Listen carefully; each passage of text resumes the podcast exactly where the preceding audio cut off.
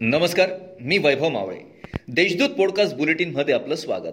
आज गुरुवार अकरा नोव्हेंबर दोन हजार एकवीस. ऐकूयात जळगाव जिल्ह्याच्या ठळक घडामोडी. जळगावातील एस टी कर्मचारी आंदोलक मुंबई जाऊन बुधवारी मंत्रालयावर मोर्चा काढणार होते. मात्र यावेळी भुसावळ आगारातील कर्मचारी खासगी बसने मुंबईकडे जात असताना नशिराबाद टोल नाक्याजवळ पोलिसांनी त्यांना रोखून पोलीस ठाण्यात घेऊन जात बसवून ठेवल्याची घटना मंगळवारी घडली.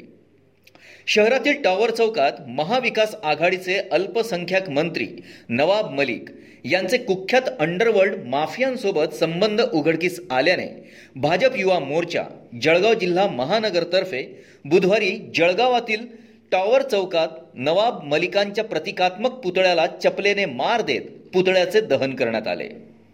फूपनगरी येथे शरद रामदास वाणी या तरुण शेतकऱ्याने गळफास घेऊन आत्महत्या केल्याची घटना बुधवारी सायंकाळी घडली.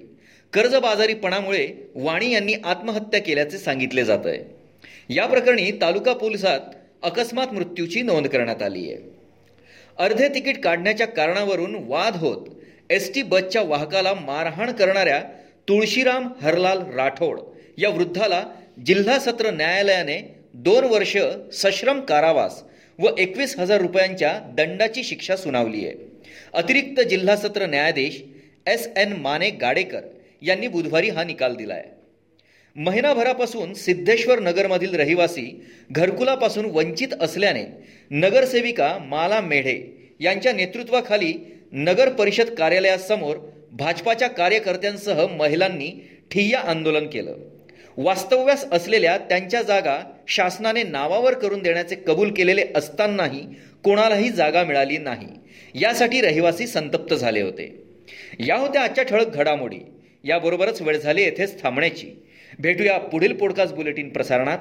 तोपर्यंत संक्षिप्त बातम्या आणि ताज्या घडामोडींसाठी देशदूत डॉट कॉम या संकेतस्थळाला भेट द्या. धन्यवाद.